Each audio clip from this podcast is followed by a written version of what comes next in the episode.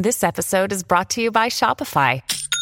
Forget the frustration of picking commerce platforms when you switch your business to Shopify, the global commerce platform that supercharges your selling wherever you sell. With Shopify, you'll harness the same intuitive features, trusted apps, and powerful analytics used by the world's leading brands. Sign up today for your $1 per month trial period at shopify.com slash tech, all lowercase. That's shopify.com slash tech. This is the John Oakley Show podcast. It is a great day for talk radio. Uh, as a matter of fact, got a great hour lined up. Coming up, it's topics worthy of discussion. Our panel uh, that drills down on some of the uh, bigger news stories of the day and things that uh, we really want to understand in full context and uh, with the perspective of David Wills, Peter Sherman, Stephen Holyday, the deputy mayor. I ask him about that pilot along King Street that is now permanent, and there are plans to extend that network. So uh, we'll see what he has to say on that and many, many more items. Might even ask them to handicap the uh, series with the Leafs and the Bruins. By the way, uh, they're going again tomorrow night in Boston, Sunday back here, and uh, who knows if they haven't wrapped by then, it'll be Tuesday back in Beantown. You know, I was at the game last night. You know, one of the things that frustrates you actually uh, now feel like you're at an airport check-in lineup when you go to the uh, Scotiabank Arena. It's not that they actually uh, put you through the whole drill, but they still pat you down. They got the wands, you know, you have to empty your pockets and so on. And This is to go to a sporting event. And I'm thinking to myself, uh, you know, maybe we could use some of that facial recognition technology that has now been implemented in some South Florida airports and also for cruise lines upon departure or disembarkment. You actually, uh, they scan you quickly, facilitate the whole thing, and you're gone, which is kind of neat should do that at the rink. I was just thinking, though, the facial recognition technology in the bad years, uh, they might ask you to remove the paper bag off your head. Uh, some fans, of course, having worn that in years past. Uh, let's hope uh, we don't have to go back to those hoary days.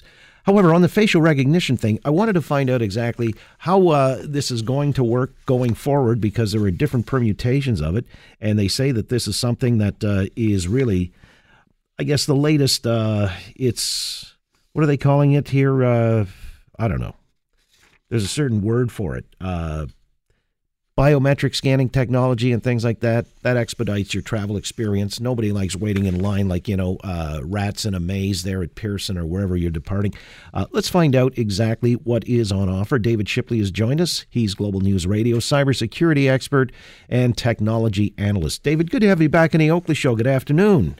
Thanks for having me all right. Uh, so this stuff that's happening now, uh, it's only been a couple of years that it's come online in some places, like at South Florida airports. I guess Lauderdale, uh, a couple of terminals in Miami International. Uh, they call for frictionless arrivals. It's the next gen biometric traveler experience. How's it work exactly? Biometric data is something unique to the individual. So biometrics include retinal scans, fingerprints, uh, DNA, the way that you walk, and including your face. And so the idea being using artificial intelligence technologies, being able to quickly and accurately determine your identity and confirm you are who you are based on facial recognition. And it has a lot of potential uses and a lot of potential abuses. On the positive side, as you just mentioned, the ability to um, improve efficiency and, and help people get to where they're going faster is certainly ideal. However, uh, biometric as a way of proving identity has one flaw. It's not easy to change your face. So if you have a breach, if that data is not properly protected, um, you can end up in a lot of hurt, and your identity could be stolen in a whole new way. Well, uh, back up for a second. If it's, uh, you know, it's your face that's been identified, how does that get stolen? Well, I guess I mean, I could go back and say it could be as simple as the uh, the accuracy of the sensors detecting the face and wearing a mask. Um, so, not to take a page, but we'll take a page from the Mission Impossible movies. If you have your facial ID stolen and someone's able to create a, re- a reasonable rec- a recreation of your face, and it doesn't have to be that perfect, just good enough to fool the cameras, you're someplace you never intended to be. Um, and depending on the use and the uh, importance of that that identity data, um, that could get pretty sticky really quickly. And you know, I'll give you another example of how this could be abused. Is um, a lot of Android devices started coming out with facial recognition to unlock your phone, similar to what the iPhone had done, but uh, not as good a technology and the researchers were able to create 3D prints of the people's faces and unlock the phones uh, with those 3D prints. So that gives you a real world example. Wow. Uh, yeah, because I got that on my phone, but if I'm wearing glasses or something for reading, and uh, or I've got a ball cap on it, it won't unlock.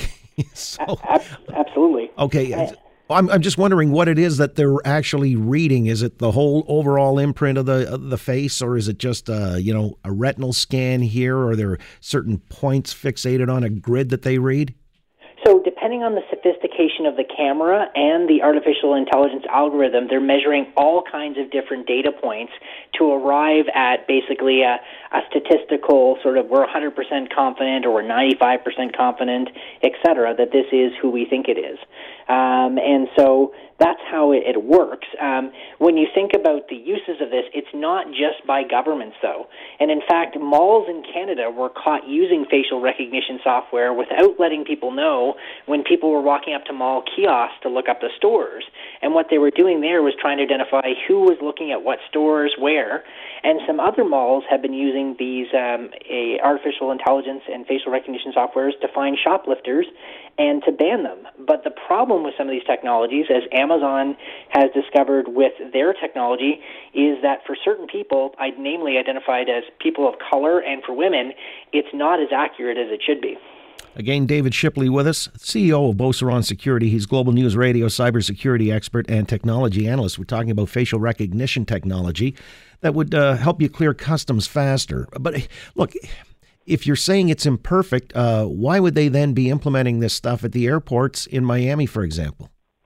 Well, uh, that's an interesting question. Uh, I think convenience, and don't forget, too, the government is always thirsty to know who is where, when, as much as they can, and they will drink as much private data as they can uh, in the name of convenience. So I totally understand why government's willing to do it, and and they're willing to say, well, if the system's inaccurate, there are other fallback means that people can use, like their passport, etc. So don't worry about it. Um, but the New York Times and others have shown how this very same technology can be used not just in the public sector or private sector by big corporations, but even by individuals to do all kinds of creepy, stalkerish things. Which is why some jurisdictions, for example, San Francisco, the city, is actually considering banning the use of facial recognition technology to prevent uh, discrimination and to prevent the uh, curtailing of civil civil liberties. Well, that surfaced just this week as a, an issue with the Canadian Civil Liberties Association and Sidewalk Labs here in Toronto in the Portlands. As much as they want to be a futuristic community, uh, some people are thinking that we're going to have to cede our privacy, or at, le- at least there's the danger of compromising your privacy because they're going to be on the cutting edge of technology. And I'm sure facial recognition technology is going to be a part of their gambit. Absolutely, and this gets to the heart of why Ann Cavoukian, I, and others are becoming more and more opposed to the Sidewalk Labs proposal. Because what we have said is that if you're going to put cameras in public spaces where people don't have a choice to consent, whether you're capturing their face or other identifiable information, you at least have to promise, commit, and enshrine and be held to account uh, for de-identifying that data as soon as it's generated, so that it can never be abused and they refuse to do that despite the fact that it is fully technologically possible to do so. You know, I remember the uh, 2011 Stanley Cup riots in Vancouver, and uh, people were milling about in the streets, and they actually used the uh, digitalized uh, faces of the individuals that were so crystal clear, and then they just published them, uh, I guess, for public consumption, uh, and people came came out on a snitch line and identified them. That wasn't facial recognition in the sense we're talking about, but it was just a sense that technology is getting to a point where that's one way it can be used. Now, if it had been, say, uh, this facial recognition technology, they wouldn't have had to have a snitch line. They might have already had a data bank saying who this individual was just by identifying their face that way. Could that be possible? That's exactly possible. In fact, it's not just possible, it's exactly what China is doing. And in fact, they're monitoring 500,000 minority Muslims in a city that's become a virtual prison thanks to pervasive surveillance technology and facial recognition. They know everywhere people go. And more broadly in Chinese society, all of this data is being gathered and used. And depending on your social credit score within that uh, society, where you can go. So, for example, when we talk about facial recognition making it faster to get on your plane, it can also be used to make sure you don't get on a plane. So these are the questions we need to be asking as a society how powerful, who gets to control it, and what happens when it's wrong. Right. And then you go into the shopping mall and they identify you as being, uh, you know, of X amount of wealth and so on and so on. So they give you the lobster hors d'oeuvres and things like that and shepherd you to the high end section of the mall. I can see that happening. I mean, uh, we're all just lab rats of a fashion. Is there uh, an upside though that uh, again it's expediting things at the airport? I mean, we hate waiting three hours, you know, to get to uh, wherever it is we're trying to fly to in the states or internationally. Uh, I would think that maybe that's a trade-off. Might some people might be willing to accept. Yeah, and I think I think there's a role for reasonable government use for public safety uh, with proper controls, thorough oversight, and accountability.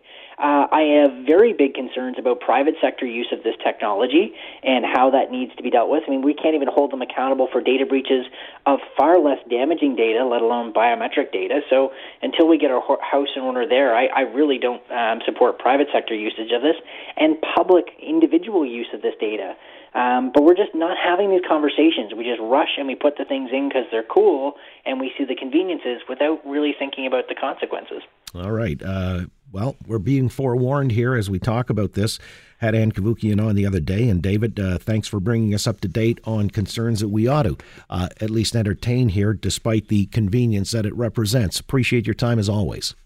Thanks for the opportunity. You got it. David Shipley is the CEO of Beauceron Security, Global News Radio cybersecurity expert and technology analyst. Thanks for listening to the John Oakley Show podcast. Be sure to rate, review, and subscribe for free at Apple Podcasts, Google Podcasts, and anywhere else you get your on demand audio.